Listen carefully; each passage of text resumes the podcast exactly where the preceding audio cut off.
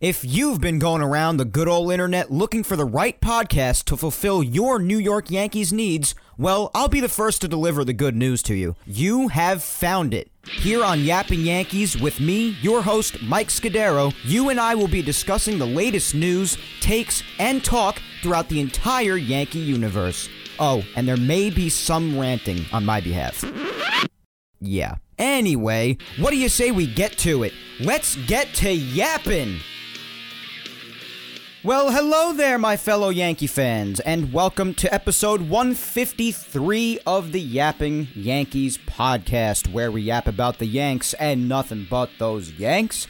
As always, I am your host, Mike Scudero, here on the 4th day of September of the year 2022.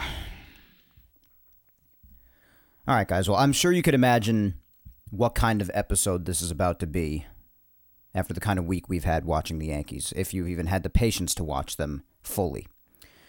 And add that on top of the fact that, in general, just in my personal life, this wasn't really the best of weeks that I just got done having, so you're going to have to excuse me if my criticism of the team or certain specific players or whatever happened to be a little harsher today, because I'm just really not even in the mood to do anything today, to be quite honest with you. I'm just being, full disclosure, I'm just not even really in the mood to do this today.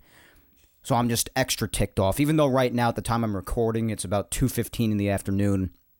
The Yankees are winning 1-0, their third and final game against Tampa. It's nice to finally see a lead. It doesn't really happen too much these days.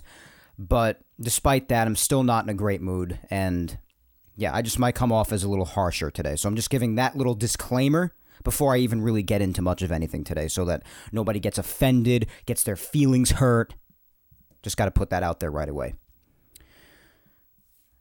So remember what I was talking about last week? Basically the main subject of what the title of last week's episode was based around, the Dare I Say title, when I was saying, dare I say, after winning 5 games in a row, are the Yankees maybe back? Yeah, forget all that.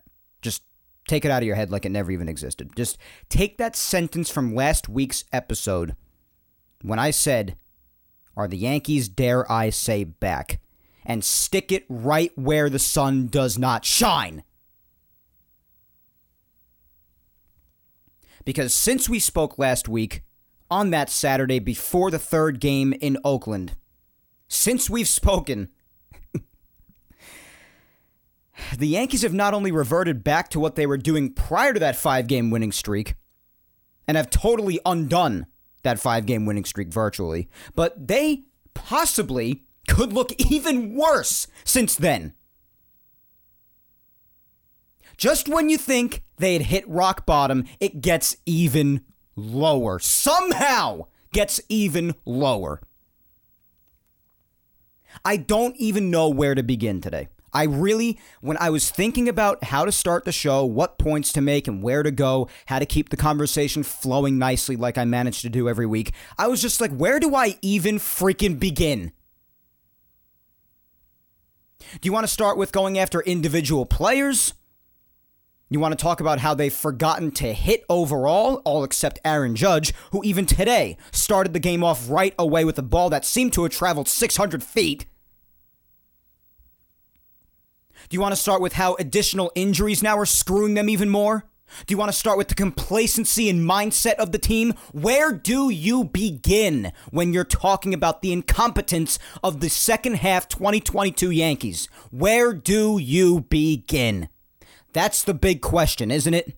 When the ineptitude is on the scales that it is? I guess I could start off with just going after individual players, because I guess that's just the most pleasurable thing to do to start things off here. And by the way, if you hear a little high-pitched frequency in the background, again, it's because I have my TV on next to me. I have the Yankee game on. Wish I didn't, but I do. So, why don't we start with the guy that I've probably gone after the hardest, other than maybe IKF, but I've gone after the hardest, and I've especially gone after even more so this past week, even more, because I'm over it. I'm over it. It's September, guys. I've tried to be patient. I've waited an entire season's length of time, nearly, There's only a month left in the season, give or take. We're at the end. We're at the home stretch here. Don't tell me I haven't been patient. Don't tell me I'm being too harsh. I don't want to hear any of it. None of it.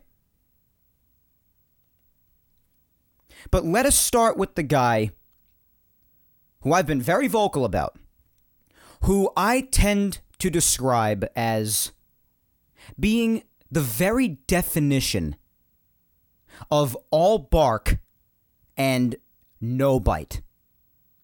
And that man's name is Josh Donaldson. This guy, you want to talk about not putting your money where your mouth is? And the money being the biggest subject of them all, if you want to talk about the way his performance is and how it doesn't match up to what he's making. I can now, and I've said this on Twitter already, I'll say it on the show now, I can now confirm, and I know there are a lot of other names out there throughout Yankee history, whether it be recent history or going way, way back, I don't care.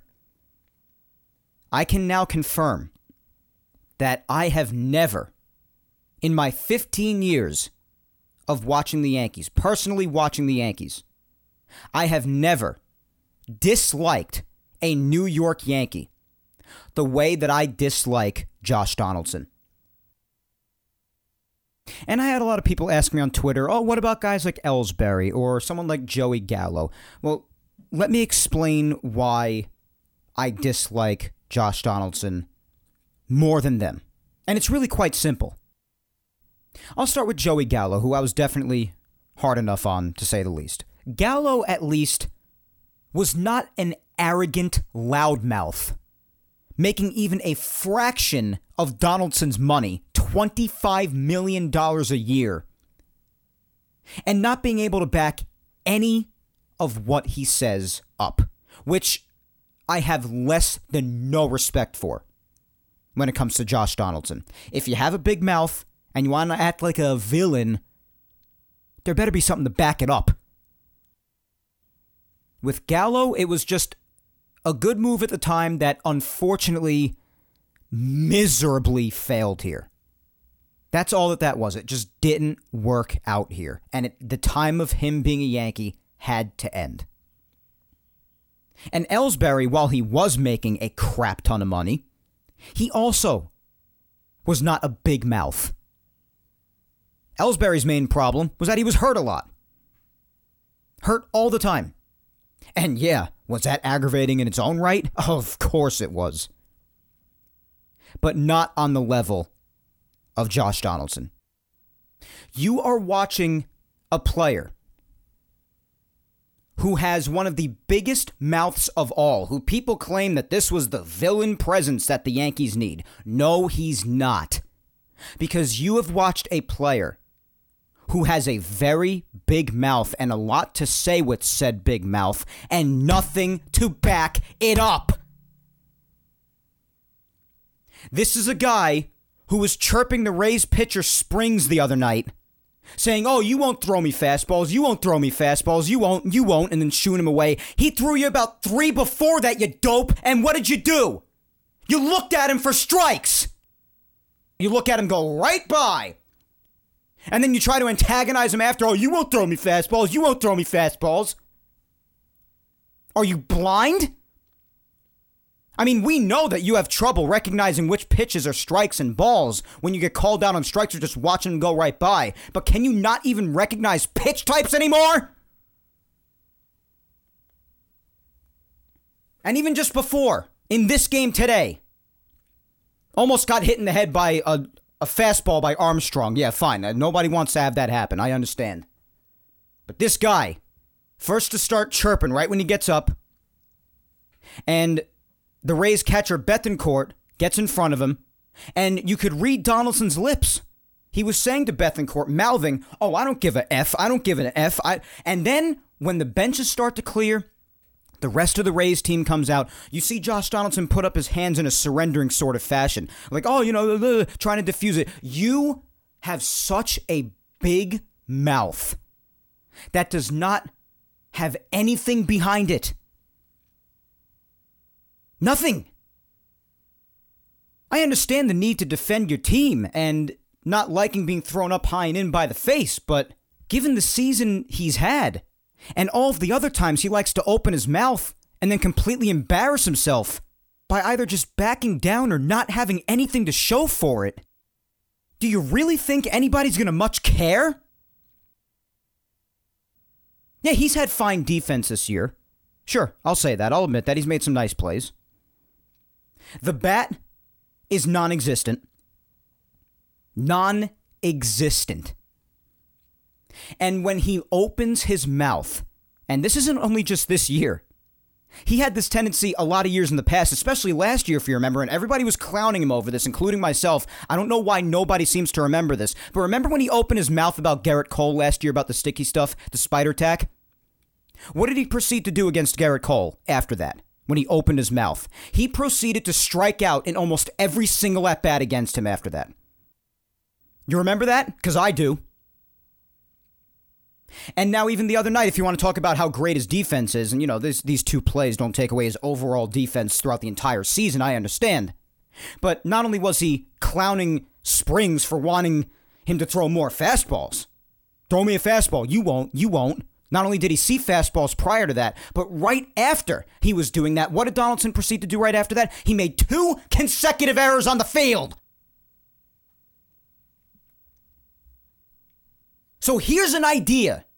Maybe shut your mouth and let your gameplay do the talking for you. Because when you open your mouth and start to act like a villain, as people put it, yet you continue to embarrass yourself in almost every single way the way that you have, you come off as nothing more than a fool.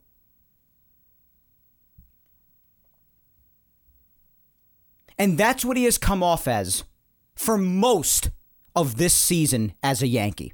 And I'm tired of watching it. We are in September now. I'm tired of it. I'm over it. I mean, even in today's lineup, and this was proven even more so, I said this on Twitter even before the error with IKF happened earlier. I said the allegiance to not only Donaldson, but also IKF is unbelievable. But if you had to make a decision, and we'll get to Peraza being brought up later and everything, but today's lineup, Donaldson, IKF, Hicks, everybody in there, and I get it, the injuries that have happened, the continued injuries that we'll also get to in a little bit, have almost made the Yankees have to do that. I understand. But here's one thing that I would have changed about today's lineup, even amidst all of the limited options for the Yankees because of everybody that got hurt and has continued to get hurt. IKF continues to be forced in, shooed in at shortstop. For what reason, especially with Peraza up here, I don't know. Nobody knows. But here's a solution for you. Why don't you try sitting Donaldson, who's probably not going to give you anything anyway? Why don't you put IKF, I don't care if he hasn't played third base for the entire season, why don't you put him at third, you know, where he won a Gold Glove? If you so have to have him in the lineup, for whatever reason, and on the field, which I'd rather not, but if you had to, why don't you put him at third base where he won a Gold Glove a couple of years ago? Put Peraza at shortstop, which is his natural position, instead of putting him out of position at second base, just to accommodate IKF, who has earned nothing. Put Peraza at shortstop, IKF at third. And even though he's been dreadful too, again, you're just out of options at this point, then maybe you play Gleyber. I don't know. Just put somebody at second base. Even though I'm virtually done with Gleyber too. I'll get to that in a second too. But my point is, why?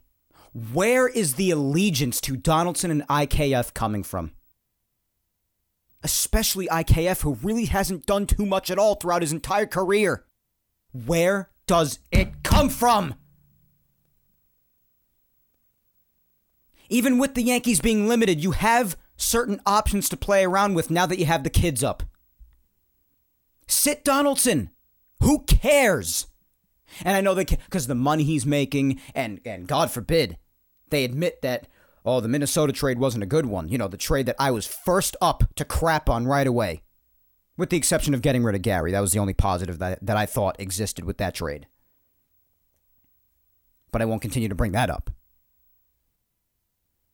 And if and when people start coming back from injury, it's even easier. Like when Bader comes back, you don't have to play Hicks ever again. Just put him in the outfield in his place. And then you could solely have Oswaldo Cabrera and Oswaldo Peraza in the infield where they primarily belong. And then when Rizzo's to come back, yeah, have him at first. Have DJ at third. You don't need to play Hicks or Donaldson anymore. And at that point, you don't even have to play IKF anymore either. All the positions will be taken up. I just don't get it. I don't get it. Every single person under the sun is saying these things. I mean, it just seems like the common sense thing to do. And it's like everybody else other than this organization knows what to do. And they keep on sticking to their guns, and they just keep on losing every day. And people are trying to figure out where to put the blame. The blame goes everywhere. It goes on the players for not doing their jobs. It goes on everybody in that bullpen for not managing it properly.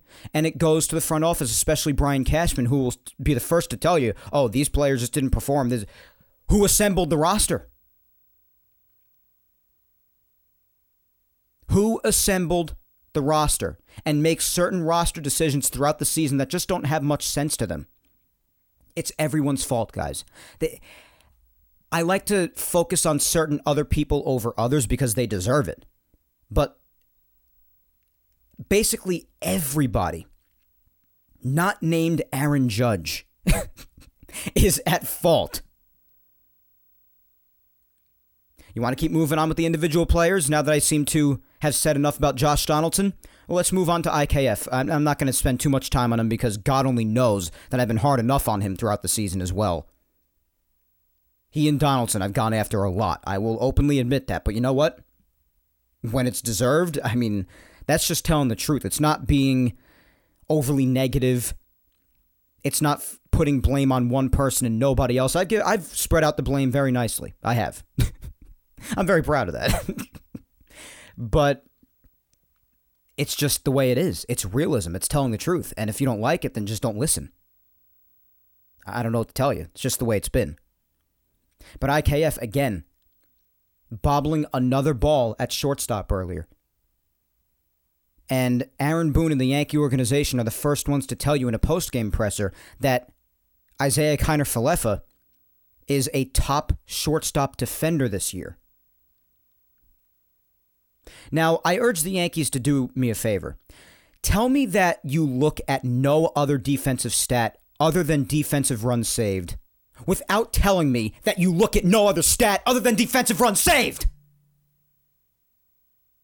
Because there is no other stat to support that outrageous of a statement that IKF has been a top shortstop defender in the league or in the sport this year. Are you freaking kidding me? And I had a couple of people tell me on social media when I went after this statement, oh, what do you expect him to say? Well, maybe I don't expect him to completely and utterly crap on his players and completely end their career with words. But I also don't expect such utterly false statements. I don't know how else to put it, because that's how ridiculous it is. Because when you go over the top with a statement like that, then your credibility just, it plummets as a person, as an organization, because you're just straight up lying. And badly. Because there are countless stats to prove otherwise.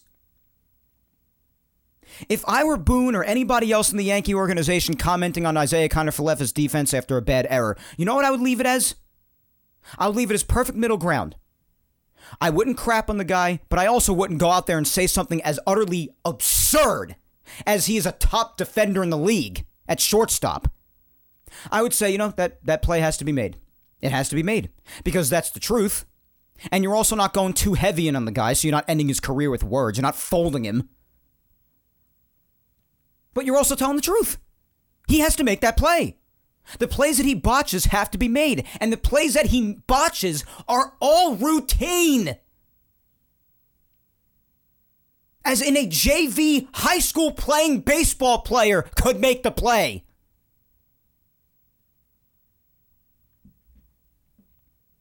That's what I just don't understand where the allegiance comes from. The term king contact, if I hear that in reference to IKF one more time, I'm going to have a meltdown. I'm going to have a meltdown. I don't look at batting average as the end-all, be-all, but I also don't look at it as being worthless. It's somewhere in the middle for me, and I use a ton of other offensive stats to tell the bigger picture, as everybody else should. But when people think of contact, they think of batting average, and they're quick to reference. They were a while back, oh, he's got the fourth highest batting average on the team. He's got the third highest batting average on the team. This man is just about under a 260 average if you want to argue batting average to me. And you want to argue to me that he's king contact? Are you freaking kidding me? This guy has an OPS of like 625, I think, after grounding to a fielder's choice earlier. King contact? You're saying that to me with a straight face? And acting like you know what the hell you're talking about?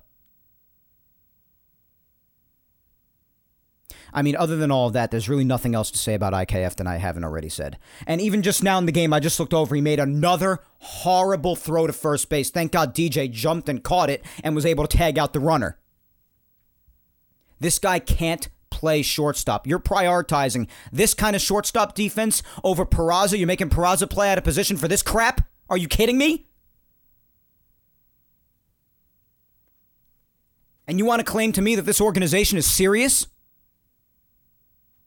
That it took them this long to even call Peraza up? And then in the first game he was up here, you sat him and Cabrera while guys like Hicks and IKF were still in the lineup. And it took another injury to even bring someone like Cabrera in. And then you have Oswaldo Peraza's first at-bat being the top of the ninth, down 9-0 with two outs and nobody on? Give me an entire break, people. Give me a break. I could go on and on. All the examples of late. Anybody can.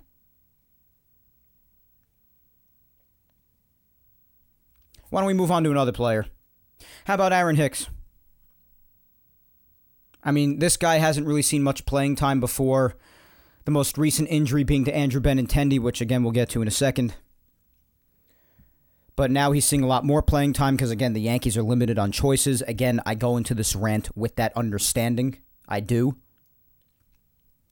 But, I mean, he just continues to do less than nothing. Less than nothing. And his lack of defense this year, the way he still just nonchalantly plays the outfield is inexcusable. I don't care if it's a routine play. I just don't. I don't care.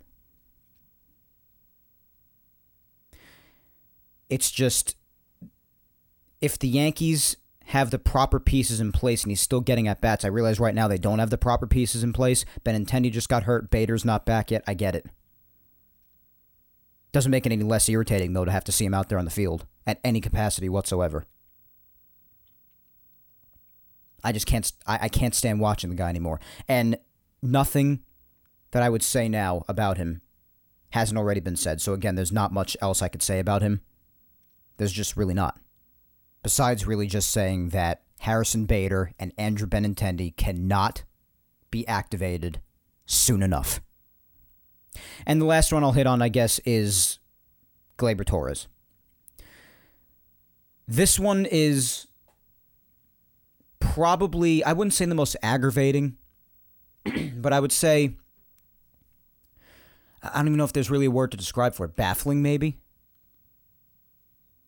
But I tend to use that word a lot because, I mean, what else, what other feeling is there really to describe what we have watched?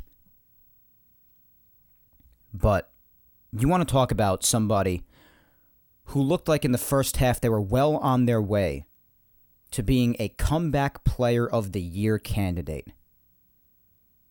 Looking really good with the bat, vastly improved. Big part of the offense.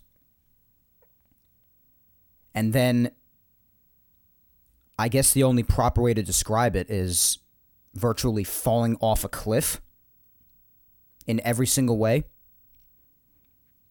Even if you want to look at the guy's defense. I mean, moving back to second base looked like a blessing for him.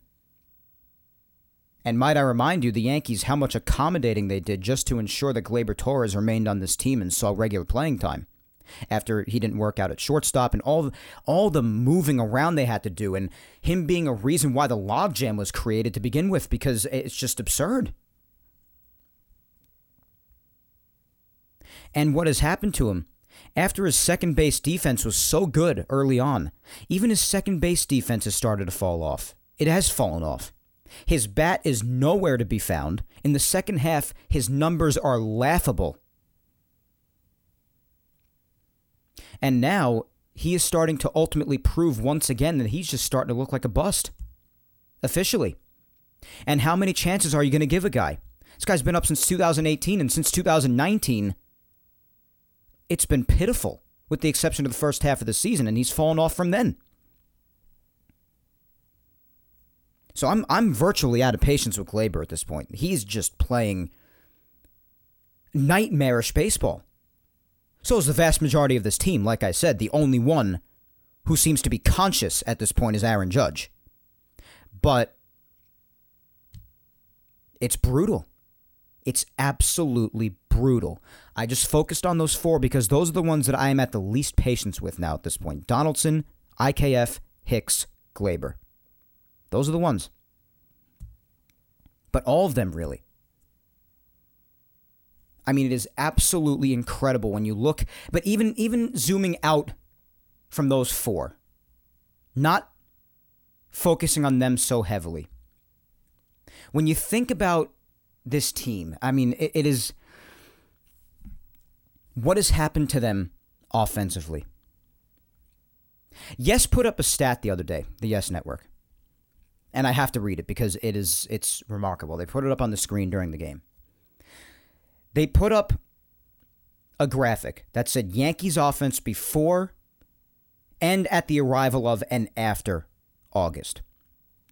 Before August, and we knew this because I was talking about all of it for months on end throughout the first half, how incredible the offense is when the pitching was fantastic. And then even when the pitching started to fall off, the offense would do all they can to ensure victory. They would never give up. The game was never over.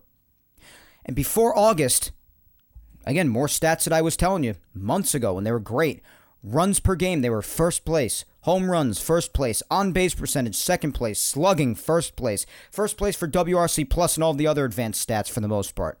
Now, when August came around, they are 25th in runs per game, tied for 15th in home runs, 25th in on-base percentage, and 26th in slugging. They have died. This is not even to say that they have just taken a downturn. They have died, people. And if Aaron Judge was not on this team, they might be dead last in a lot of these categories. And you just can't expect one man to carry an entire team like that. It's just not realistic. It's not fair. It's not anything. I can't believe he's not in the injured list from an injured back from carrying the entire roster, as a matter of fact. But you can't expect that of any single man. You can't. It's not reasonable. Aren't those numbers unbelievable? The difference. And how many times, also, in this last month or a month and a half, have the Yankees had stretches where they go 18 to 20 innings, maybe even plus, without scoring even a single run? They just had another one going into yesterday before Aaron Judge hit his solo home run at the end of the game. It feels like a regular routine at this point. An inning span that is as long as over 2 games worth of not scoring a single run. I feel like it has happened over 12 times in the last month and a half alone. It is ridiculous. Now, if you want to go back and look at where they started to slow down overall, let's go back to maybe like the start of July, tail end of June, because usually when people start to look at the downturn of this team, they go to the end of June or the start of July. So at that point, if you remember, and we were talking all about it at the time, the pitching really had become the problem. Do you remember that? Because it felt like no matter what lead they had or how close the game was or what have you, no matter what the situation was, it felt like the hitting was never done. The hitting could never just sit down and rest because the bullpen or the starting rotation, just the pitching overall would give the runs back or just keep on allowing a hitting parade to go on. And they were just doing all they can to make comebacks, scoring as many runs as possible to prevent another pitching meltdown that could blow the game. You name it. The offense was killer. And those stats I just gave you, and those were stats that I was giving you for months on end before. That's all the support that you need to back up that statement. They were killer. Leading the league in run differential. Still leading the league in runs scored even now. I mean, they still lead the sport overall in the grand calculus of the entire season in a lot of offensive categories. I mean, just to give you perspective of how good the offense was in the first half to the fact that now the offense has been the way it was for over the last month and a half, and they still lead the league in a lot of offensive categories, despite how awful they've been. I mean, it's just remarkable how that could still be the way that it is, even after they have fallen off a mountain. So at first was the pitching's fault. The pitching came back down to earth after how amazing they were in the first half. Everything in the first half was amazing. That's why they won 52 out of their first 70 games. That they looked like they were getting ready to be the best team of all time. My God, how far they have fallen. But then the pitching started to improve again a little bit a few weeks ago. In August, basically a month-ish ago, the pitching started to improve, and they've been great again since for the most part, and the offense at that point. And when the pitching was having its rough days, the offense still had their days inevitably. At that point, you were just like, oh, who could blame them? They've been so great for the entire season. But now, for weeks on end at this point, with the exception again of Aaron Judge, who now sits just 8 home runs away from tying Roger Maris's American League single-season home run record, which to me is the true home run record overall in a single season. With the exception of him and the godly season he continues to have, they have been so dead that it's hard to believe that that first half team and that first half offense ever even existed. When you truly think about the difference in this team, in this offense from earlier on, and the difference in the team overall from where they once were, I mean, it just renders anyone speechless. Speechless. Even someone like me, who you can't shut up if you dreamed of it. This, at this point, everything that can be said has been said. But I'll just continue to say it week by week as it continues. But this just continues to be the longest stretch of the poorest kind of baseball gameplay that I think I've ever seen in my time as a fan. I have never been more disgusted, upset, baffled, my favorite word lately, over a Yankee team. I truly have not. Last year was rough to get through with the way the offense looked. But they even had their good days then, and you just came to an understanding fairly early on that I guess this is just what they are.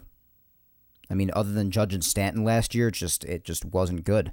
But this year, between, you know, on paper, having the roster that they had wasn't even really that bad.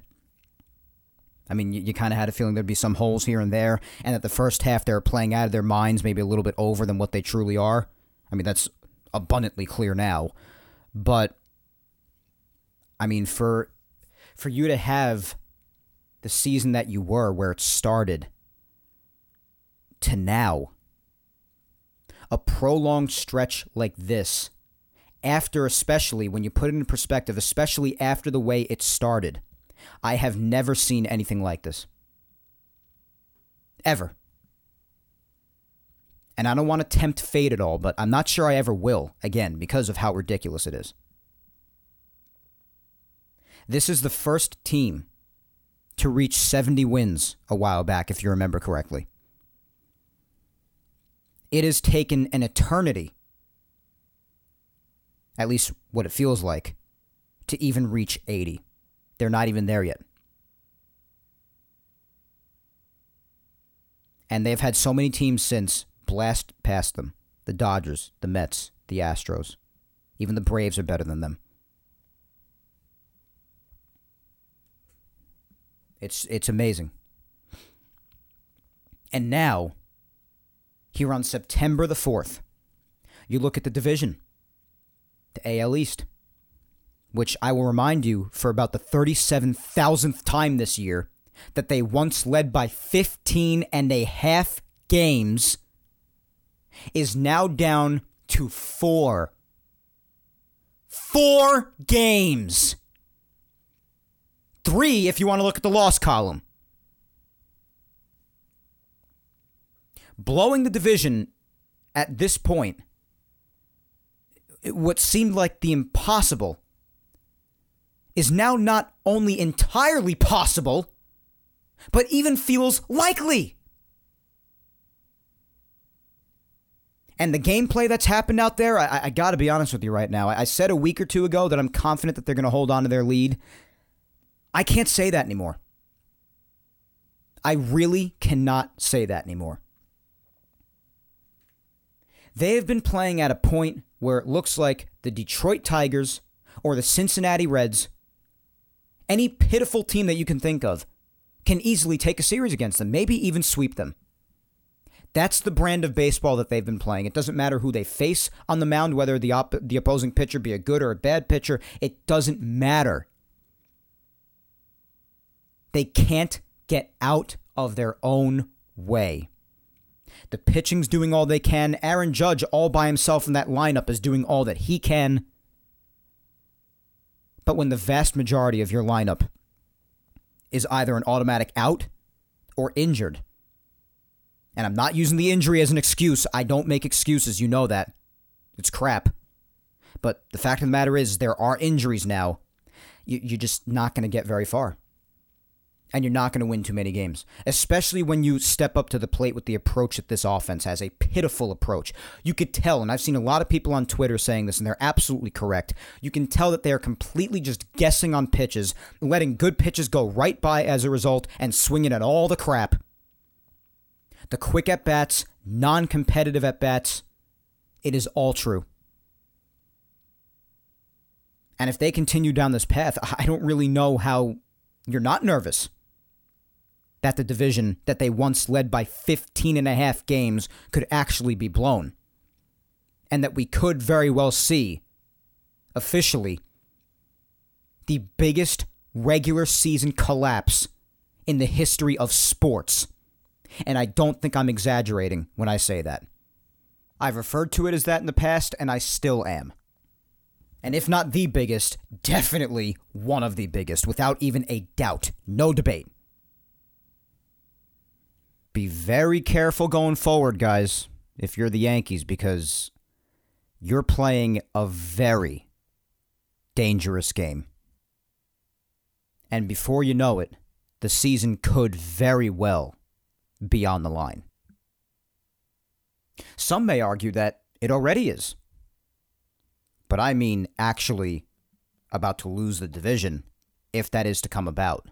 You're just playing a very, very dangerous game. If you don't score runs, you can't win games. So I guess I've said all I have to say tirade-wise. A lot of that, I've said a lot of it already before, but I couldn't hold it any longer. I couldn't. I can't. I've been waiting. I've both been waiting to get in front of this microphone and dreading to get in front of this microphone. Waiting because, like I said last week, it's a form of therapy almost for me when things are going very badly. But dreading it because nobody wants to talk about this dreadful of a subject the way that it's been with the Yankees lately. Nobody wants to. But I'm loyal to this content. I'm loyal to this podcast. I'm loyal to you listeners and my fans out there. And I just got in front of it and I took off. Why don't we get to some Yankees news before we move on to recapping this disgraceful last week of Yankees baseball? Hold on. IKF is trying to make another play right now. It's the fourth inning. And he actually made a play. Congratulations. Doing your job? No way. All right, so why don't we start off right away with last Sunday, with what started with news, because we spoke last Saturday night, before last Saturday night's game. And since then, the Yankees have won one baseball game, not including today, which today's game obviously is not even wrapped up yet. Still just 1-0 Yankees in the fourth inning, thanks to Aaron Judge's leadoff home run. That seemed to have traveled to Mercury, because it just, I don't think it's landed yet. Last Sunday, the Yankees signed a reliever by the name of Anthony Banda, who had a near 6 ERA at the time, and added him to the roster right away, and he actually pitched right on Sunday. And after Sunday's game, Luke Bard was optioned, not a surprise, to bring back Clay Holmes. So that's how it went ultimately. They actually made some roster moves as opposed to what was predicted on Twitter last week when they said that when Chapman went down, they would just wait for Holmes to get back and wouldn't make any roster moves. Well, they ended up signing Banda and then optioning Luke Bard to bring Clay Holmes back and doing all that crap. So Clay Holmes has been back, and since he's actually looked better, thank God. They also signed Chichi Gonzalez, who I've never heard of in my life, and Tyler Duffy to minor league deals. So people might classify that as some Cashman dumpster diving. That's what happened at the beginning of the week. August wrapped up. I should say this news-wise because it's pretty newsworthy, on top of the introduction tirade that I went on. When August finished up just a few days ago for the Yankees officially, amidst their continued West Coast trip in Anaheim before they came back to the East to face the Rays this weekend, the Yankees officially finished the month of August with a 10-18 record. 10-18. And that is their worst record and most losses in any calendar month since September of 1991, over 30 years ago when the team was a disgrace. And they went 9-19 in that month. And I also want to give credit where credit is due. That stat was given by Katie Sharp on Twitter. If you don't follow Katie, go follow her. She gives awesome stats out on the regular. And this is another one that she gave out. Worst calendar month in over 30 years. After that, with the rosters expanding, as we know, on September 1st, this was what finally had them call up Oswaldo Peraza. And on top of that, they promoted Volpe, Anthony Volpe, to Triple-A. So things happening down in the minors with the promotion of Peraza that we have all been begging for. Volpe promoted to Triple-A. And I was real happy about that going into Friday, because Thursday, when the rosters expanded, was the off day. So after that, with the rosters expanding and the moves they were making, I was feeling pretty good. With Volpe being promoted and Peraza being called up, I was like, all right, let's give this our best shot.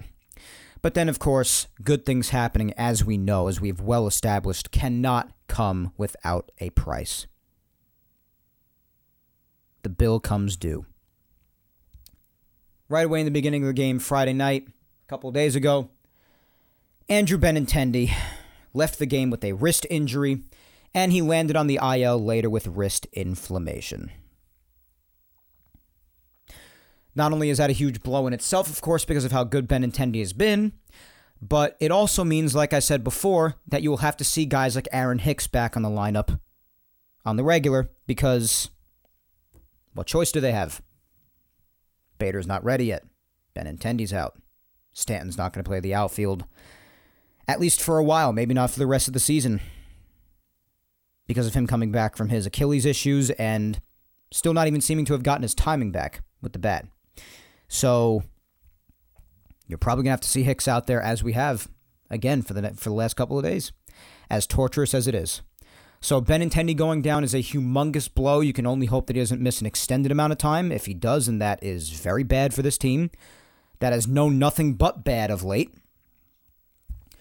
So they made even more roster moves after this happened. They officially called Florial back up, so he's back, and they also made some pitching moves. They DFA'd Anthony Banda. I mean, he did a disgraceful job on Friday night, and I mean, he's pretty much a waste of a roster spot anyway. Not to be too harsh, but that's just the fact of the matter. Don't know why he was really ever acquired in the first place. And they re-signed Ryan Weber, who they had also DFA'd a while back, if you remember. I don't know why they ever had to DFA him in the first place. They got a guy like Anthony Banda. You could have just kept Ryan Weber. But whatever. Got him back onto the Major League roster. It's good to see him back. And that's basically all. That's really it. We're caught up. I think everything that has had to have been said has been said. So why don't we just move on to recap? I mean, really, what else is there to say? I feel like I've hit on basically everything that I wanted to hit on. So why don't we just recap this past week of Yankees baseball? I'm not going to really go in depth on last Saturday and Sunday. I mean, I could just tell you what happened now because it was really that fast. I mean, last Saturday was a freaking disgrace. That game that I was really hoping the Yankees would just continue on their good roll and win their sixth game in a row, rather. Germán pitched a 7 2/3 inning shutout. A fantastic game as he continues to pitch well. Loáisiga looked terrific after that. And then Marinaccio came in and had nothing after the Yankees actually had a 2-0 lead. There was no scoring going on. None. No scoring going on for the entire game. No scoring happened until the 10th inning, when the only way the Yankees were able to score up to that point was on a wild pitch. They scored 2 runs to go up 2-0. And they had 2 hits the entire night. Since, what was it, I don't even remember what inning it was, really. They had, oh yeah, that's right, top of the 4th, they had 1 hit from Benintendi. 1 hit. And then a 2nd hit by Oswaldo Cabrera in the 6th inning. And both of those were undone by being caught stealing on the bases or picked off. So 2 hits the whole night in an 11-inning game that it ended up being, because after they scored those 2 runs in the wild pitch only in the top of the 10th, Marinaccio came out and, shockingly, very, very rare occurrence for him, had nothing going. So he gave up a game-tying 2-run homer to Stephen Vogt, of all people. And then the Yankees couldn't do anything in the top of the 11th, shocker. And then in the bottom of the 11th, on a force out, Shea Langoliers came home to score. 3-2. Yankees lose an embarrassing game. It's whatever. Bounce back the next day. But they very much did not. After only getting 2 hits on Saturday night and only scoring 2 runs thanks to a wild pitch, they only managed to score 1 run on Sunday afternoon against the A's, only getting 4 hits. And the only run they scored in the whole day was in an RBI single by Kyle Higashioka in the top of the 5th. But before that, well, Clark Schmidt took the mound because he didn't really have a choice, with the starting rotation now going down a bit, with Nestor being out and Sevy being out, so you're down some arms now. And Nestor, of course, as we know, is just a few days away from being back already from a groin issue. Makes it look even more like it was a Phantom IL stint, like I mentioned the possibility of last week. And Severino's already working his way back, but Schmidt had to play this game, he had to pitch this one, and he did not do a good job starting-wise. It's not fun to see because Schmidt is really good. He's done a great job, but this start, he just didn't have much of anything. It was a really annoying game to watch. I didn't watch too much of it because I was out and about, but I was staying tuned to it and keeping track scoring-wise. 4 1/3, 8 hits given up, 4 runs. Did strike out 7, but just didn't have much going. So gave up 4 runs. Yankees didn't hit at all, so they lost 4-1. Really nothing much else to say. So I guess we'll start our recap after that brief run-through on Monday, so let's jump into the Yapping Yankees time machine and breeze through this putrid past week of Yankees baseball. Let's go.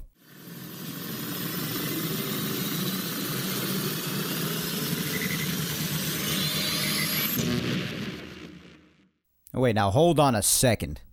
That's the bottom of the 5th right now. I'm watching this game, and they just called catcher's interference. And Boone is at the dugout right now. He's losing his freaking mind on the home plate umpire. It looks like he's just asking them to take a look at it, but they challenged a pop-up play in foul territory that Bethancourt caught before. And I think, from what Michael Kay is saying, that Boone didn't want that to be a challenge used up. They just wanted them to look at it, but I guess they used it as a challenge. So I don't know if they can look at this catcher's interference call right now. He's just talking to the umpire. He looks to be getting a little fired up, right? And he just got thrown out of the game. Boone is thrown out of the game. I got to see a replay of this. I got to see if this was actually catcher's interference, if Higashioka reached out. I got to see this because I'm pretty sure that was who's that up at bat? Was that Walls just now that they called that on? Yeah, it was Taylor Walls. All right, the replay's coming right now. Hold on. There was no interference. That was just a foul ball, you moron! Oh my God. Oh, God.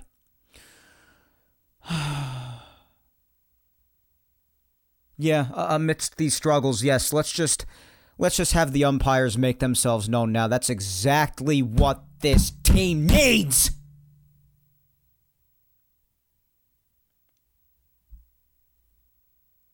There was no interference at all. It was literally just the ball going off his glove that created the movement from his glove, not the bat hitting it, you moron. Oh my God, what a Class A idiot. I can't really blame Aaron Boone for getting himself ejected there. I really can't. I can't blame him for that. I mean, this is a manager who's probably already at the end of his rope, anger-wise, just the way his freaking team has been playing. Like I said, I blame everybody at least a little bit for this disgraceful stretch of gameplay these last two and a half months. And Boone included at least a little bit, even though I just consider him to be a mouthpiece for the organization, but I can't blame him for getting ejected there. He's got to be at the end of his rope, temper-wise. Unbelievable. Hopefully Montas gets the last out of the inning. I don't really know what else to say.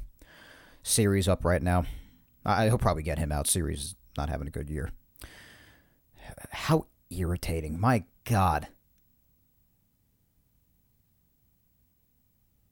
All right, he got out of it good. All right, so no harm, no foul. Montas is pitching a good game today, I have to say that. It's about freaking time. I mean, his start against the Mets was pretty good.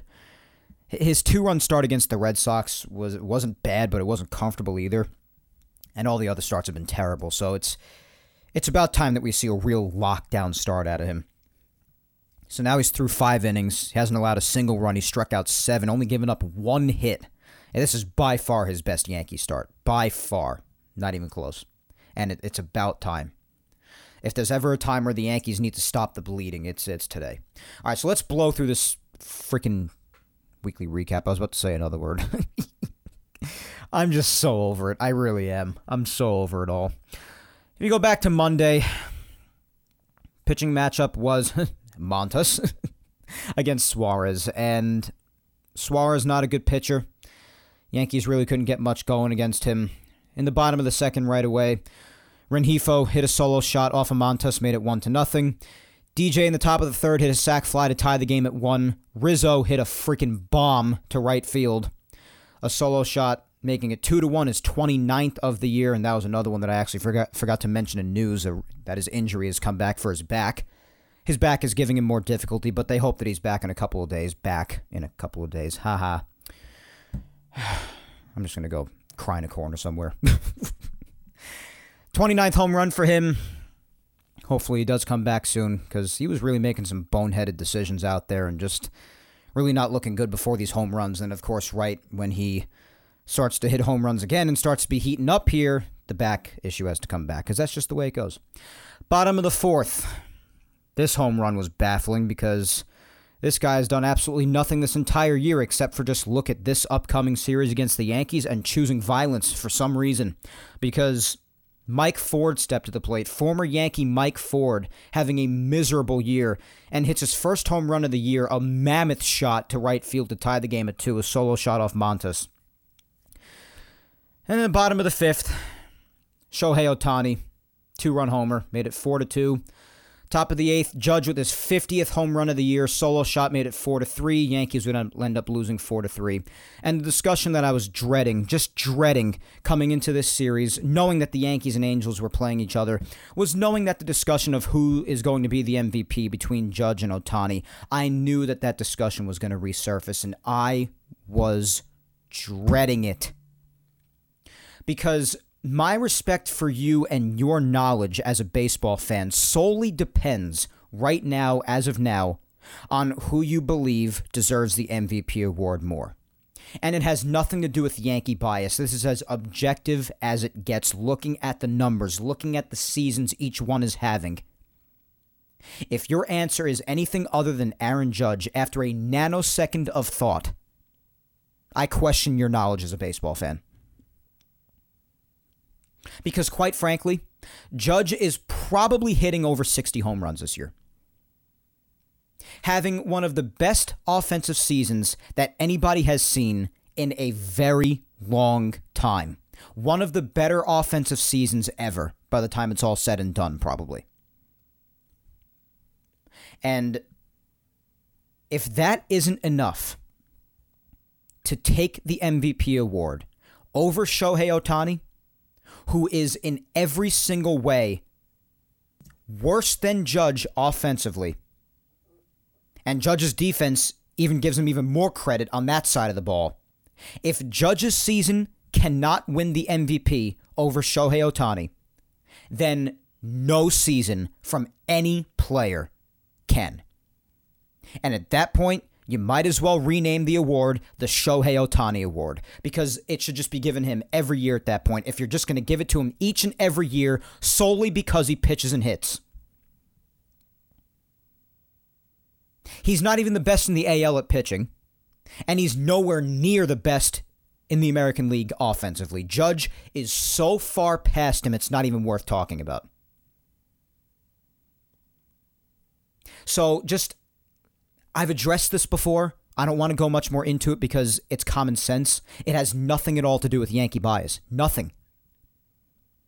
It's just looking at every single offensive stat and accounting for, on the other side of the ball, the Gold Glove defense that Aaron Judge also plays, not only just in right field, not only just in center field, but in both. Multiple outfield positions. Multiple positions. Gold Glove, even Platinum Glove-esque defense.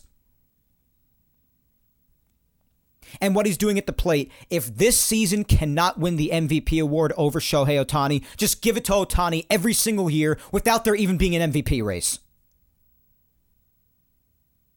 And if you even want to do it off merit of what each individual player means to their team, even that is flawed logic. Especially when you look at what's going on with the Yankees right now and the fact that the only one that's conscious in the Yankee lineup is Aaron Judge. Where would this Yankee team be without Aaron Judge? Especially amidst these offensive struggles over the last month. I'll tell you where they would be. Nowhere. I'm not sure that they would have won a single game of the few that they've won in the last month, month and a half. I'm really not sure they would. It's that much of a difference, that much value to their team. If you take Ohtani off the Angels, guess what? The Angels still stink, like they already do with him there. So even that logic is not correct. There's just no way of getting around it, no matter how much you want to hate the Yankees. No matter how much you want to hate a player like Judge, for whatever reason.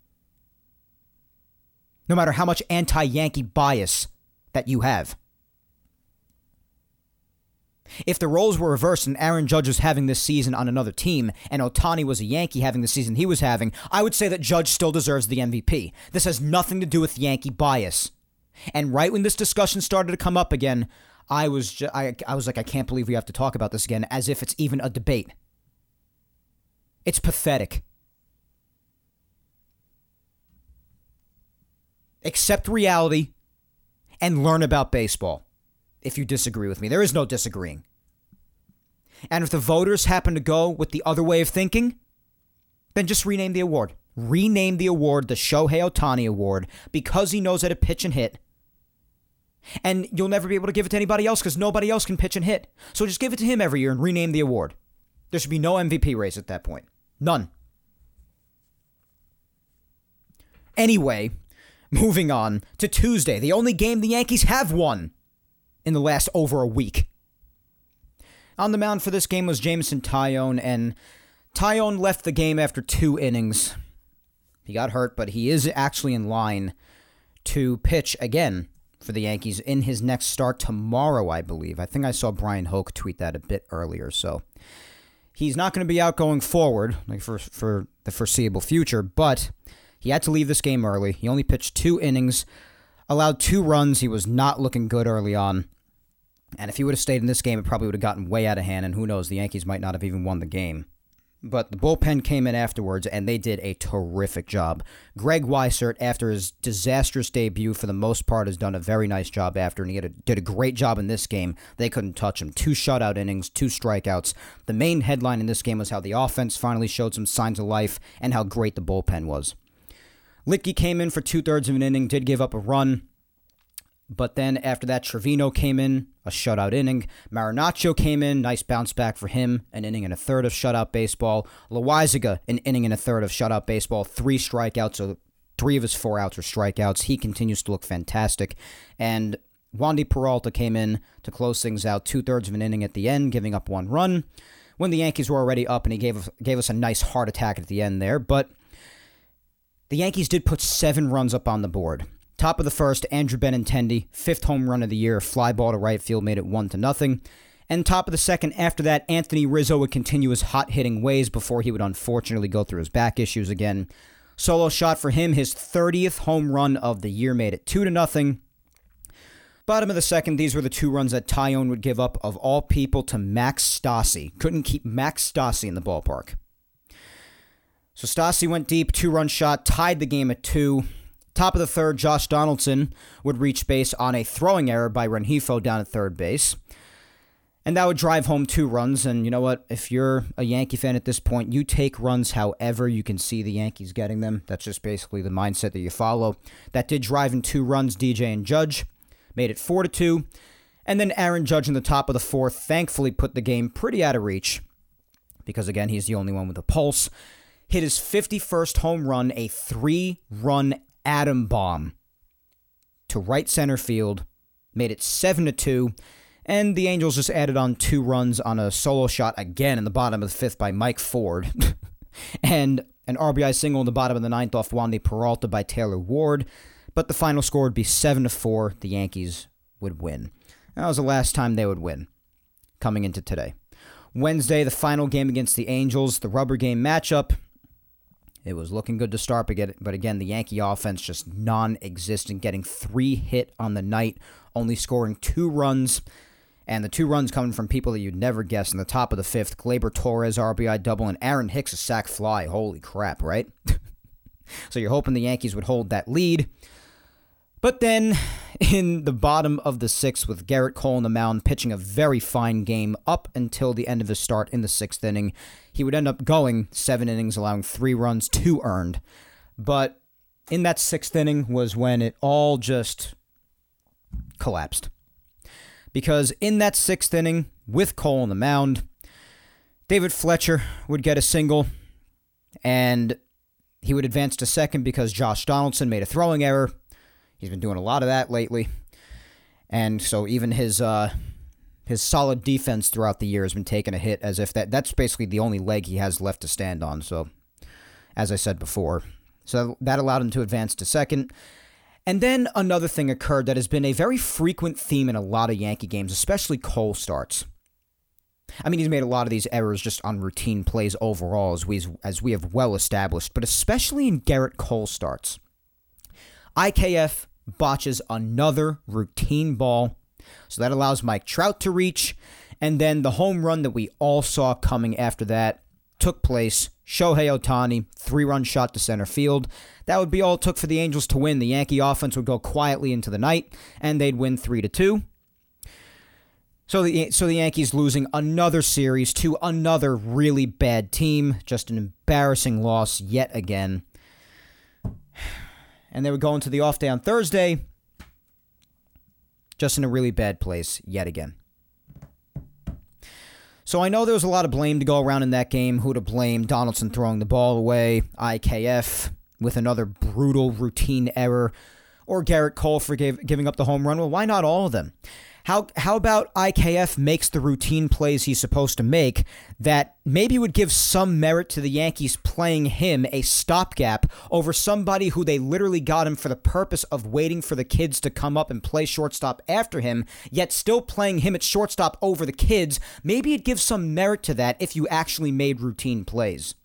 But he doesn't. So maybe he should. Like he hasn't for most of the season. And maybe Garrett Cole should learn, which he has not done in a decent amount of his starts this year, to limit damage and not let an inning get out of control because things just don't go the way you exactly planned for them to go. You gotta get the last out, dude. I know they're making you get extra outs with the mistakes on the field, and that's not fair, I understand. But you're also Garrett freaking Cole. You're the ace of the team. You gotta get that last out. You can't leave a fastball right over the damn plate for the taking for Shohei Ohtani right there. You just can't do it.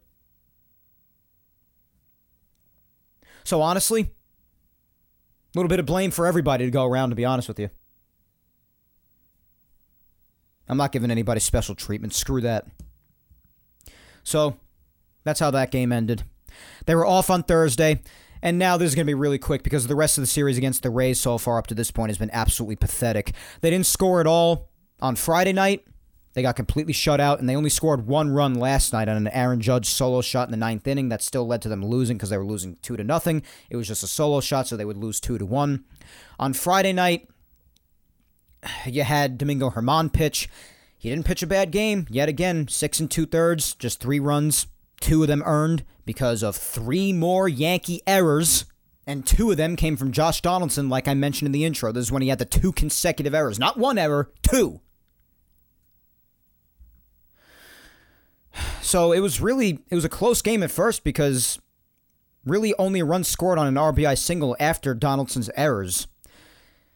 In the 4th inning, that's really all that happened with Germán for the most part. But in the 7th inning, it got a little bit out of control because Bethancourt hit a 2-run shot after Paredes walked. So that made it 3-0. At that point, those are the only 2 earned runs for Germán because it was a walk and a 2-run shot, so those are earned. The one in the 4th inning is not earned because of Josh Donaldson's disastrous defensive gameplay.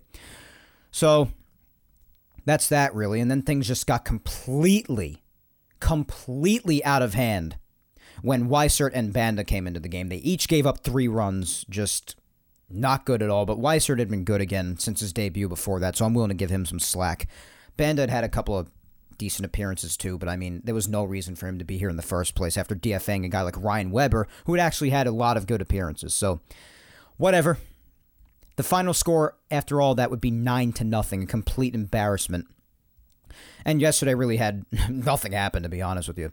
Like I said, only Judge's solo shot and the only runs scored by the Rays were in the bottom of the 3rd on a 2-run single by Yandy Diaz off of Clark Schmidt, who actually otherwise had a pretty decent start. 4 1/3 again.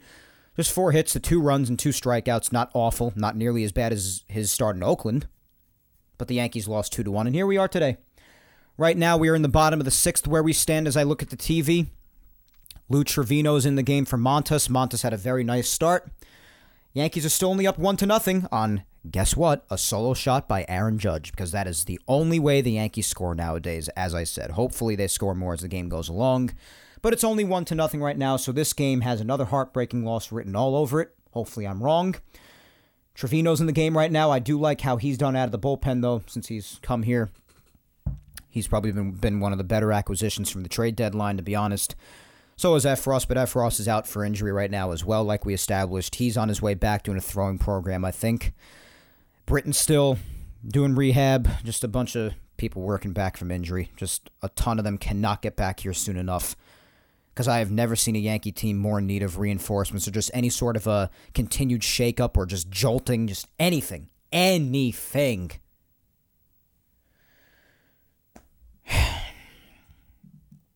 All right, let's just move on to the last segment of the show. We got a social media segment for today, and we'll wrap up with this. Pretty simple thing. I'm doing a poll for this week, and I haven't done a poll in a long time, so it's good to finally get one out there. And quite frankly, it's from a topic that we discussed before, quite straightforward. The question quite simply is, do you think the Yankees will blow their lead in the division? Like I said before, it's now down to 4 games. They're 4 games over Tampa, only 3 in the loss column, with 3 more games still to play against them after today's game is done, let alone the rest of the Yankees' schedule, because the season's still got, give or take, about a month left to it. So there's plenty of time, and only a handful of games away. So it's very likely. Not saying it's definitely going to happen, but it's very likely. Now, I already gave my opinion more or less earlier on, so I'm not going to really reiterate it. I'm not sure whether or not they will, but at this point, with the direction they're headed, if guys don't come back from injury soon and their gameplay doesn't turn around, they'll absolutely blow it. I mean, they're only 4 games up, guys. It's very possible. What seemed like the impossible is now very possible. I said a week or two ago that I am confident that they'll hold on. The optimistic side of me that's still ever so slightly shining inside of me is still saying that, but I'm also acknowledging the realism in it, that it is very possible, especially given their gameplay, that they could blow this. And especially given their complacency with it all. I mean, the quote by Aaron Boone last night, if we don't turn this around, you're going to have quite a story to write.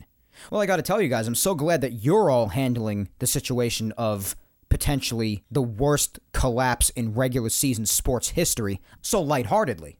I'm happy that you can. Oh, well, listen, I've said all I have to say. I think that's safe to say. So let's hear what you guys think about this.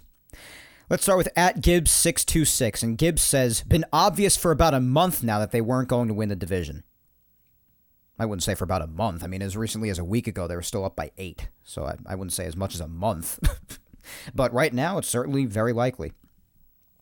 @NYYSportsFan96 says, if they keep playing like they don't care, then yes. Yeah, I have never, that's one thing, I have never seen a team who was playing the way they were in the first half and the way that they are now. After playing like that, I have never seen a team that was in another galaxy gameplay-wise, so far above any other team in the world, now look so disinterested. I really have never seen anything like it. That's really what I meant before by saying, when you account for what they were just like 2 months ago and where they are now, it's staggering. It will render anyone speechless. Anyone. It really is incredible. But yeah, I don't see how that's wrong. @KathyGoss2 says, I have to say yes. I hope I'm wrong, but they have no fire right now. Just going through the motions. Not all his fault, but I think you have to fire Boone to shake things up. I hope you're wrong, too. And I hope the part of me saying that it's very likely is wrong, too. I mean, realistically, it is very likely because of how close it is now and the way that they continue to play. So that's not even being negative. That's being realistic. But I hope that they don't blow it. Obviously not. I don't want to see the worst regular season collapse in sports history happen to my team after they already had the worst collapse in sports history in general in 2004 in the ALCS against Boston. I don't want to see my team responsible for 2 of the biggest collapses of all time.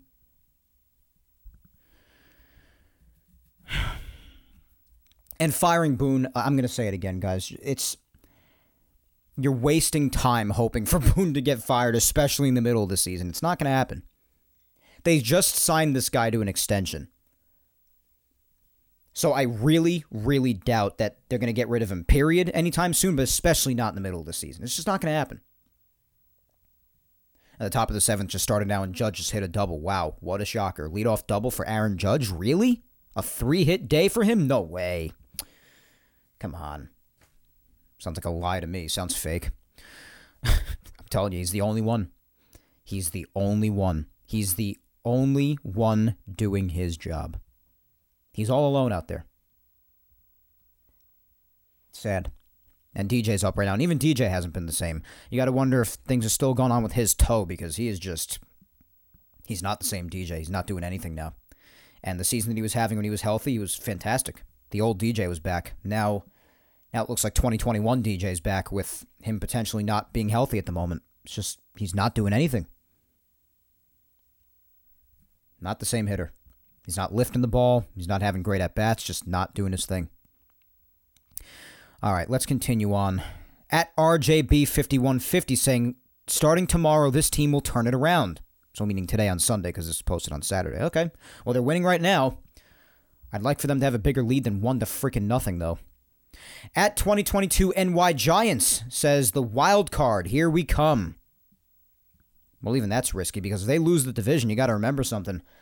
The wild card, especially with the three teams in the AL East right now being the Rays, the Blue Jays, and the Orioles, is really close. So if they lose the division, they could lose the wild card in like 2 seconds. So that's also why holding on to the division is so freaking important. At Brahma Bull 71 says 1,000%, meaning they will blow the division. Oh my God. I don't want it to happen. As realistic as it is and as likely as it is that it could happen.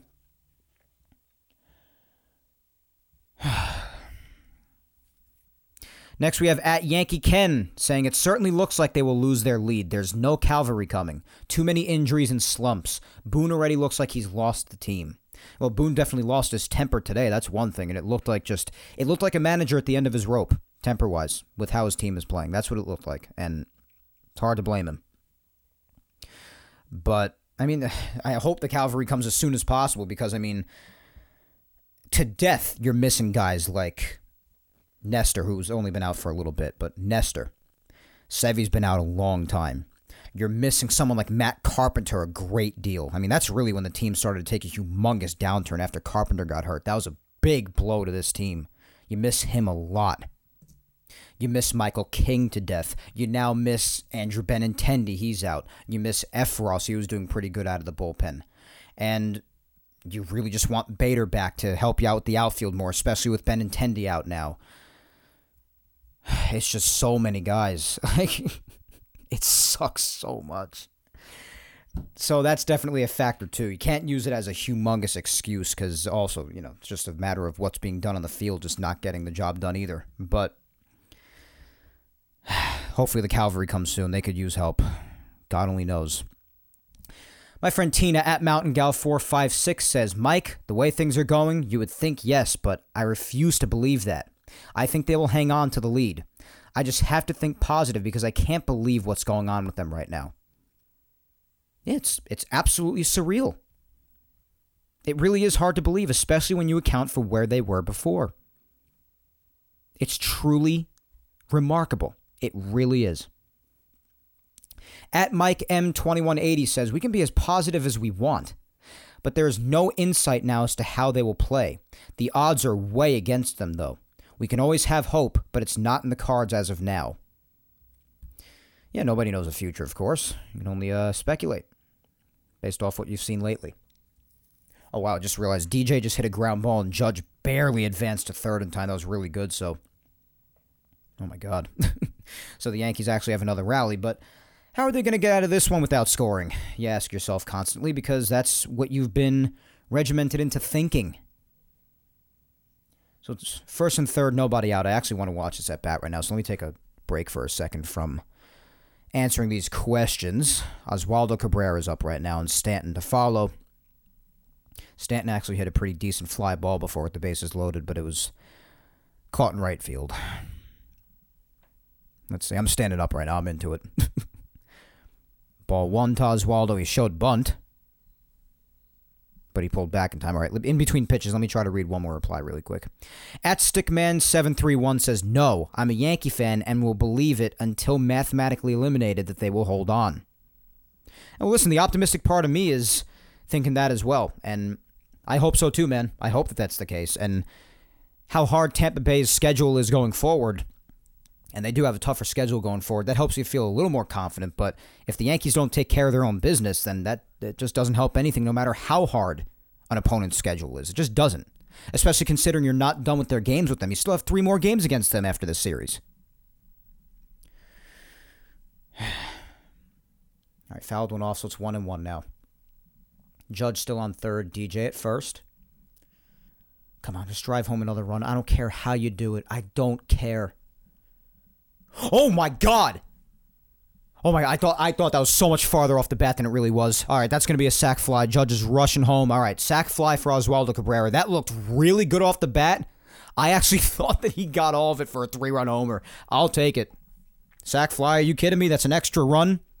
Somebody else other than Judge driving someone home. I'm always in support of that. Put my microphone back down. Sorry for that loud thud. But I'll take that, man. Wow, that looked like he got all of it, but now in the slow replay, you see he got under it, definitely. It might have jammed him a little bit, too, but that looked good off the bat. I mean, they're showing his family reaction. His family went a little nuts, too. I'll take a sac fly, though. I will. So it's 2-0 now at this point in which I'm watching the game. It's the top of the 7th now.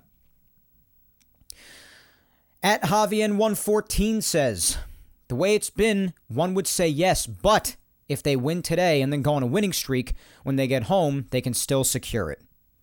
Yeah, they absolutely can. I mean, they're up 2-0 right now. I don't care if it's only one game in the series. It's a big one because it's against the Rays, and they're the ones directly behind you. So, yeah.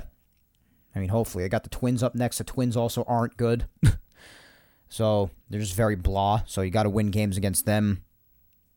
And if they don't win games against the Twins at home, you better believe the Yankee crowd will let them know what they feel about it. Man, Stanton's timing is just off, man. I love Stanton. A lot of you know that already. I love him to death. I could never insult the guy. I'll call him out if he's not doing well, and he has not been doing well. I'll say that. I'll be honest. You know, I tell it like it is. My bias does not get in the way. Stanton has... The first game he had coming back was real good. It was his best game against the A's, but since then he hasn't done anything. He's just yet to get his timing back, though, man. His timing's way off. He's getting blown away by 90 miles an hour right down the plate. I mean, it's not good. High fastballs are easily getting him right now. And he just popped one up into foul territory. He's going to be caught. Damn it. All right, well, that's probably the only run they're getting home in the inning. It's better than absolutely nothing, I guess. Whatever. You got to lower your expectations, right? At DMI 199106 says... Judge and pitching should still win the division, but the Yankees won't be AL champs if DJ, Rizzo, Stanton, Gleyber, and others do not contribute offensively. Yeah, you're absolutely right. They need all of them to contribute. All of them. And if they don't get guys like, huge guys like Carpenter and Benintendi and Rizzo back soon, and Rizzo seems to be coming back the soonest of the bunch, of course, but if they all don't come back and play to a great deal of their full potential, yeah, their chances are not great. You're absolutely right. It has to get done on the field. How else is it going to get done? Spencer at Musician DMD, my good friend Spencer says, the Yankees are not making me look good in my answer. And it's not pie in the sky blind faith. But I feel like things will work out and they'll still win the East.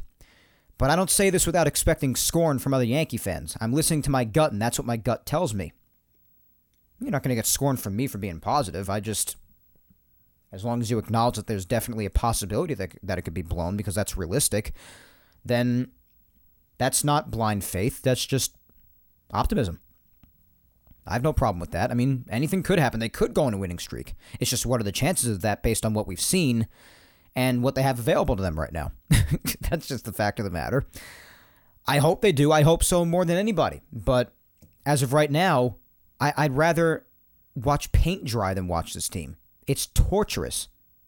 I'd rather go to the beach and count sand than watch this team. It's... Listen, if your gut's telling that, then good for your gut. That's all I can say. I hope they do, but I definitely acknowledge that it's very likely that they could blow this thing. And if they do, that Yapping Yankees episode is going to be a good time. At Big Blue 0923 says, if we keep playing like this, 1,000%. Yeah, it's true. Rebecca at Peace Now for Life says, Mike, as a fan, I have to believe that they will not blow their lead. It's tight and really frustrating right now, but I absolutely have to believe that they will figure it out and right the ship as soon as maybe even tomorrow. Meaning today, of course. Hope so. I hope so. They're winning right now, so far your foresight is doing a good job. But I hope they could hold it. Hope they could hold this lead and win some games against the Twins, because that would certainly help things. At Dennis M 112358 says, it would be an epic collapse. Got me thinking of how the Cubs blew that big lead to the Mets in 1969 and were buried after as the Mets blew past them. Yeah, it's a pretty epic collapse, too. Absolutely.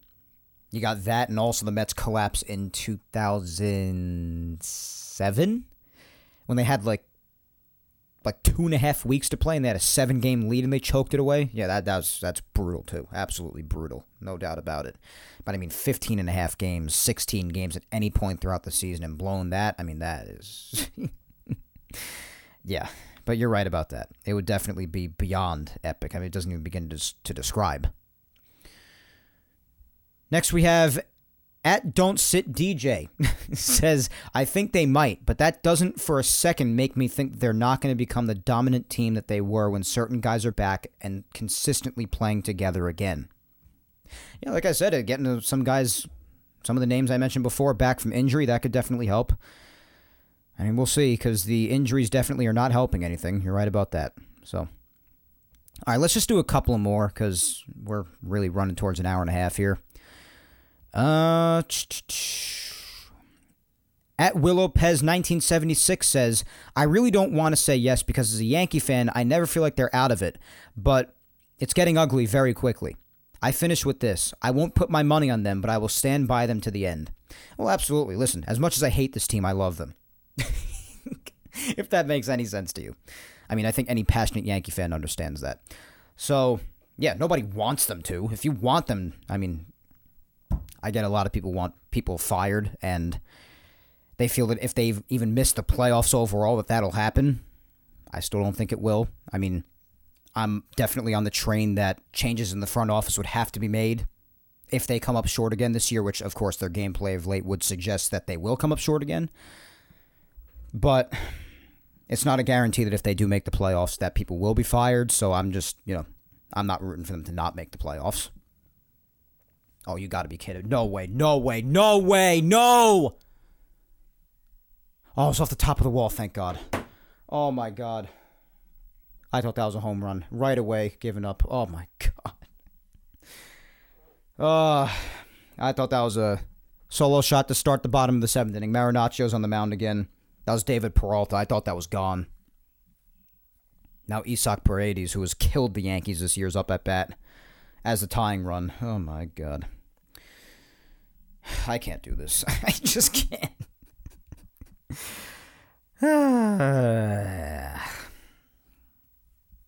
But, yeah, of course. I guess that's what I have to say to follow up your reply.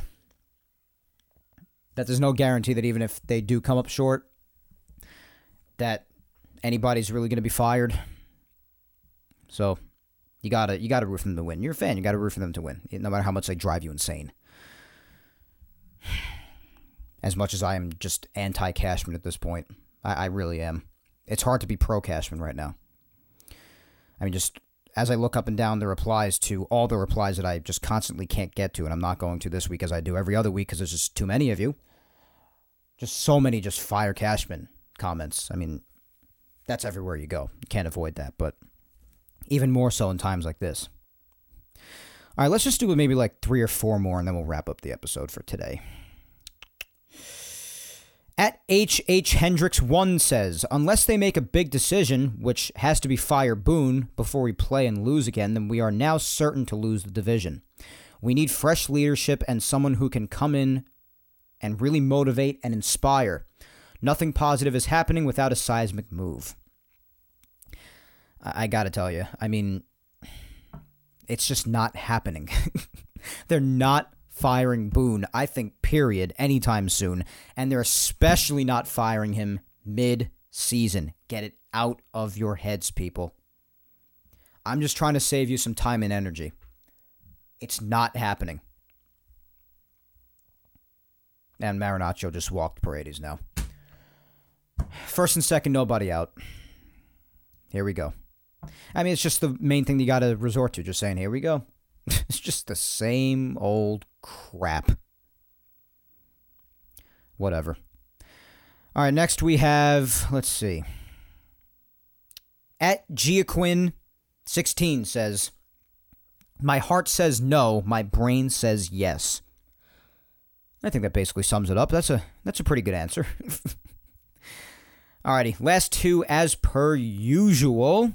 First of the final two, as always, is my girlfriend Vic Salimo, and Vic says, Yes, based on the path this team is following and has been following consistently for a couple of months now, I think they've proven how this will turn out. They are not a leading team. This is not just a slump. It's gone on for too long now. This just seems to be who they are at this point, and if it doesn't improve, who they will be. Yeah, I mean, it's a good answer. It's definitely a good answer. Pretty level-headed. And by the way, I literally just realized that I never even gave you the actual poll results. I'm just giving you the replies. I'll give you the poll results in a second. Let me read our final reply before I give you the poll results, and it comes from my mom, as always, Julia Gina Scudero. And my mom says, I believe they will lose the division, unfortunately. However, if they continue to spiral out of control like this, it better result in the firing of Cashman or someone after this. God help these Yankees to find their way soon, please. Yeah, I mean, if they blow this division lead, it would just be hard for any Yankee fan to mentally deal with, to not see any changes made in the front office whatsoever. I don't think Cashman's going anywhere, even though this is the last year of his 5-year extension that he signed, I believe, in 2017. I just think that Hal and all of upper Yankee ownership just loves Cashman so much for some reason, and they just want to keep him around. But yeah, if it meant him going or just some big change being made, I mean, whatever at this point. I cannot mentally fathom watching the Yankees actually officially blowing this lead and just coming up short again. It would just be a travesty. I mean, everybody in the fan base would be calling for somebody's head at that point, no doubt about it. And I don't know if you just fire somebody at that point for the sake of firing somebody. I mean, I probably would at that point because it's just such a disgrace. If that reality does play itself out, that potential reality, but I don't know. Yeah, it would certainly be hard to deal with, Mom. I totally hear you. Just seeing that happen, if they continue down this path and seeing nothing being done about it internally. All right, so Marinaccio just got Bethancourt to fly out to center field, and they're making a pitching change now. I am not really sure who's coming in because I didn't take a look. I'll just look on that bat. It says Loáisiga's coming in. So, all right, I guess I could stick with you for a few minutes to see how Loáisiga does before I end the episode here, and then the rest of the game will play out as it does. You'll hear this episode later on tonight. You already know the result of it, obviously. So, we'll just see how Loáisiga does here. And he's done a fantastic job, of course. He's going to have to face Taylor Walls and then Jose Siri. And if he has to face anybody after that, it'll be Yandy Diaz, who's leadoff, and then Choi after him. And Loáisiga, of course, as I said, has just looked like the Loáisiga of 2021, which is probably as big of a deal to the bullpen as anything, as I've said in the past. Because he is that important, and he meant that much to the bullpen last year. When the pitching was as good as it was, he was a big reason for that. Out in that bullpen, so we'll see how he does. He's about to pitch to Walls now. We'll see, now that our social media segment is over. And I want to thank all of you. In the meantime, he just fouled off the first pitch, did Walls. So while I'm watching this at bat, I do just want to thank each and every one of you for your replies and interaction on the social media segment like every single week. And like every single week, I did not get to all of you, but it doesn't change the fact of how freaking awesome you are for giving me even a second of your day to interact with this show whatsoever, so I really appreciate it regardless. So we'll see how the rest of this at-bat goes. It's 0-1 on Walls right now. Loáisiga's on the mound. Swing and a miss on the second pitch. My God, what a pitch. Oh, what a pitch. 99 miles an hour on the outside corner, swung right through it. You can't catch up to that crap. What a pitch. And Siri's on deck. So if you get Walls out now, which you should get Walls and Siri out, no problem, theoretically.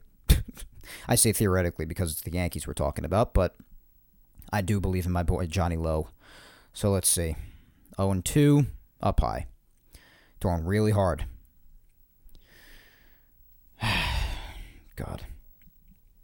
If this game gets blown right here, if the lead gets blown or they just seem to be going down a bad path, I'm just going to end the episode right here and go about my day because I do have a barbecue to go to at my dad's house very shortly anyway, so it is what it is at that point. Just going to go enjoy the day as best as I can.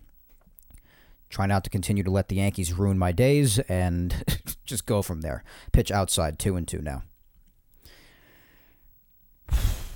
Can we just win this game? I just want to win a game, dude. I just want to win a game. I know this must be pretty weird for you guys to listen to because you're listening to this tonight or at some point later on in the week and you already know how this turns out, but this is the point I'm watching it right now. You even hear it in the background. Have the game on. Strike three! Strike three! What a changeup. Oh, pulled the string. Beautiful. Oh, my God. That's lethal to a lefty. Woo! That's lethal. 2 outs. Johnny Lowe is so good, dude. I'm so happy he's back to his old self. You have no idea. All right. Oh, we got a pinch hitter. Aranda's up now. Good hitting prospect, as Paul O'Neill just said, but I don't know. We'll see how he does. Against Johnny Lowe, he's pinch hitting for Jose Siri here. Johnny Lowe's got one more out to go, and then the bullpen has 2 more innings to eat after this. It would be lovely if the offense gave them more runs, but we all know we can't come to ask for too much from these bats other than Aaron Judge. First pitch is low. I'm standing up, literally holding the microphone in peak excitement / begging fashion right now, just begging them to escape this jam. Again, Aaron Boone is out of this game. He got ejected. Had every right to because he was arguing a catcher's interference call, and there was no catcher's interference. 1-0, swing and a miss. Oh, my God. Loáisiga's fastball is literally as electric as it was when he was at peak performance in 2021. All right. I got to reach for the remote. I'm just going to lower it a little bit. I don't feel like getting copyrighted by getting some of the Yankee broadcast on my podcast. You know what I mean? Don't feel like having that happen. 1-1, swung on and missed. Oh, my God. So 99 right down the plate. I love that. That is such confident energy right there. Here's my best 99 right down the plate. Try to do something with it. You can't? Well, deal with it because I'm just better than you at that point. I love that. Love it. Inferior talent to you. Give them your best stuff. If they can't hit it, it's not your fault. You're just too good for them. All right, they just called time. Come on, just get him out so I can wrap the show up, please. I got a barbecue to go to. And I'll have this out to you later tonight, of course. All righty. 1-2, 1-2. Come on. I think this is Loáisiga's 9th pitch of the inning. I believe you could have him at least start the 8th, regardless if he gets out of this now. 1-2. Check swing. I don't think he went around. No, he didn't. So it's 2-2 now. It's change up outside. I would love to broadcast Yankee games one day. You know that? I would absolutely love that. I could definitely do play-by-play or even color. Either one. I would love to do it. People have told me that I should. I did have some experience commentating college basketball games at the college I went to. And it was a lot of fun. It was a lot of fun. I would definitely do it for my most beloved sport, of course. Fastball low at 100 miles an hour. So it's 3-2 now. So we hit triple digits on the gun. Always like those triple digits, but you got to locate, otherwise it doesn't mean anything. Other people available out of the pen. Litke is rested for a long time. I'd say Weisert's unavailable through 29 pitches yesterday. Holmes is available. Weber's available. Most of the other arms have been used recently or even today already. 3-2. Here we go. Popped him up. That's out of play. Damn it. I hate high drama. I just want outs. That's all I want. I just want outs, dude. All right, so another full count delivery. Oh, God, I'm nervous. I'm very nervous. I don't like this. Non mi piace means I don't like it in Italian, for those who don't know. Can my headphones stop dangling on top of my desk like that and making that noise? It's so annoying. All right, calling time again. Oh, my God, this is taking forever. I might just do my regular wrap-up before this at-bat ends. I'll give it one more chance, one more pitch, and then I'm doing my wrap-up, and then we'll just see how it ends up towards the end of my wrap-up before I head out for the day, heading to the 8th inning with the Yankees, still up 2-0, by the way. Solo shot by Judge, sack fly by Oswaldo Cabrera, 3-2 pitch, low ball 4. Son of a bitch.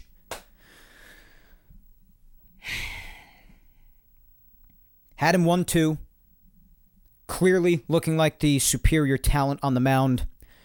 And you walk him to get to Yandy Diaz, who kills this team. I just don't understand. I don't understand. I don't get it. All right, I guess I'll do a... Actually, no, there's a mound visit right now. Matt Blake is going out to talk to him. So I guess I'll do my wrap-up, because other than that, guys... And I should mention the freaking poll results like I said I would, by the way. I totally forgot about that. I am doing a great job right now. It's just my concentration's elsewhere. It's on the game right now. So the results of the poll, by the way, to the question, do you think the Yankees will blow their lead in the division? As if you couldn't tell from the replies already being massively in favor of just saying that with the way they're playing, I guess they're just going to blow the division. The results said the same thing. Because out of hundreds and hundreds of people who voted, and I thank you all for voting too, by the way, 75% of people said yes, they will blow their lead in the division, and only 25% said they won't. So that's where the mindset is right now, guys. I'll watch the first pitch of this at-bat right now, because now the mound visit is over. Yandy Diaz is getting ready to take his digs against Johnny Lowe, and the first pitch is a breaking ball outside. All right, but with that being said, guys, I guess I'll just say the results of this after my wrap-up's done, but that is all for episode 153 of Yapping Yankees today, and as I wrap up, I'm still standing up, just really into the game right now. But that is all for episode 153 today, my friends. As per usual, if you do not already, please follow me on all social medias. My Facebook fan page is Mike Scudero NY. On Twitter, I'm at Mike Scudero. And on Instagram, I'm Mike Scuds97. Please subscribe to Yapping Yankees on all four of the platforms that it is available on. That's YouTube, Apple, Spotify, and SoundCloud. Leave a like below on YouTube if you're listening on there, and just show your love on all four of them. And if you've missed any Yapping Yankees episodes, well, I'll tell you right now, the good news is that you can very easily access any of them. Episode 34 all the way up to episode 153 today are all available on YouTube, and every episode going all the way back to episode 1, all the way up to today, are available on Apple Podcasts, Spotify, and SoundCloud. Once again, thank you 3000 for listening to me yap today. As always, my friends, I have been your host, Mike Scudero, and I will talk to you next Sunday. Unfortunately, on the tragic anniversary, the 21st anniversary of the tragedy of 9/11 on September 11th, when I come at you with episode 154 of Yapping Yankees. And as I just saw the game right now, Diaz broke the bat, ground ball to shortstop, flipped to second, out of the inning. Thank God. So still 2-0 in the top of the 8th. Let's hope they hold on. Gotta win a freaking game. Until I talk to you next Sunday, though, guys, as always, hang in there, be patient, stay safe, look out for your loved ones, and Yankees, there's really just nothing to say at this point. Hold on today. Just win games. Win freaking games. Make smart decisions. Just freaking win. Don't allow the biggest regular season collapse in sports history, at least one of them, to happen. Just don't do it. Just win freaking games. Let's also get guys back from injury, and let's just win games. That's all I can say. They've beaten us all to such a pulp here in the second half. What else can you say? Just win freaking games. All right, guys. Godspeed. Talk to you next Sunday. Take care.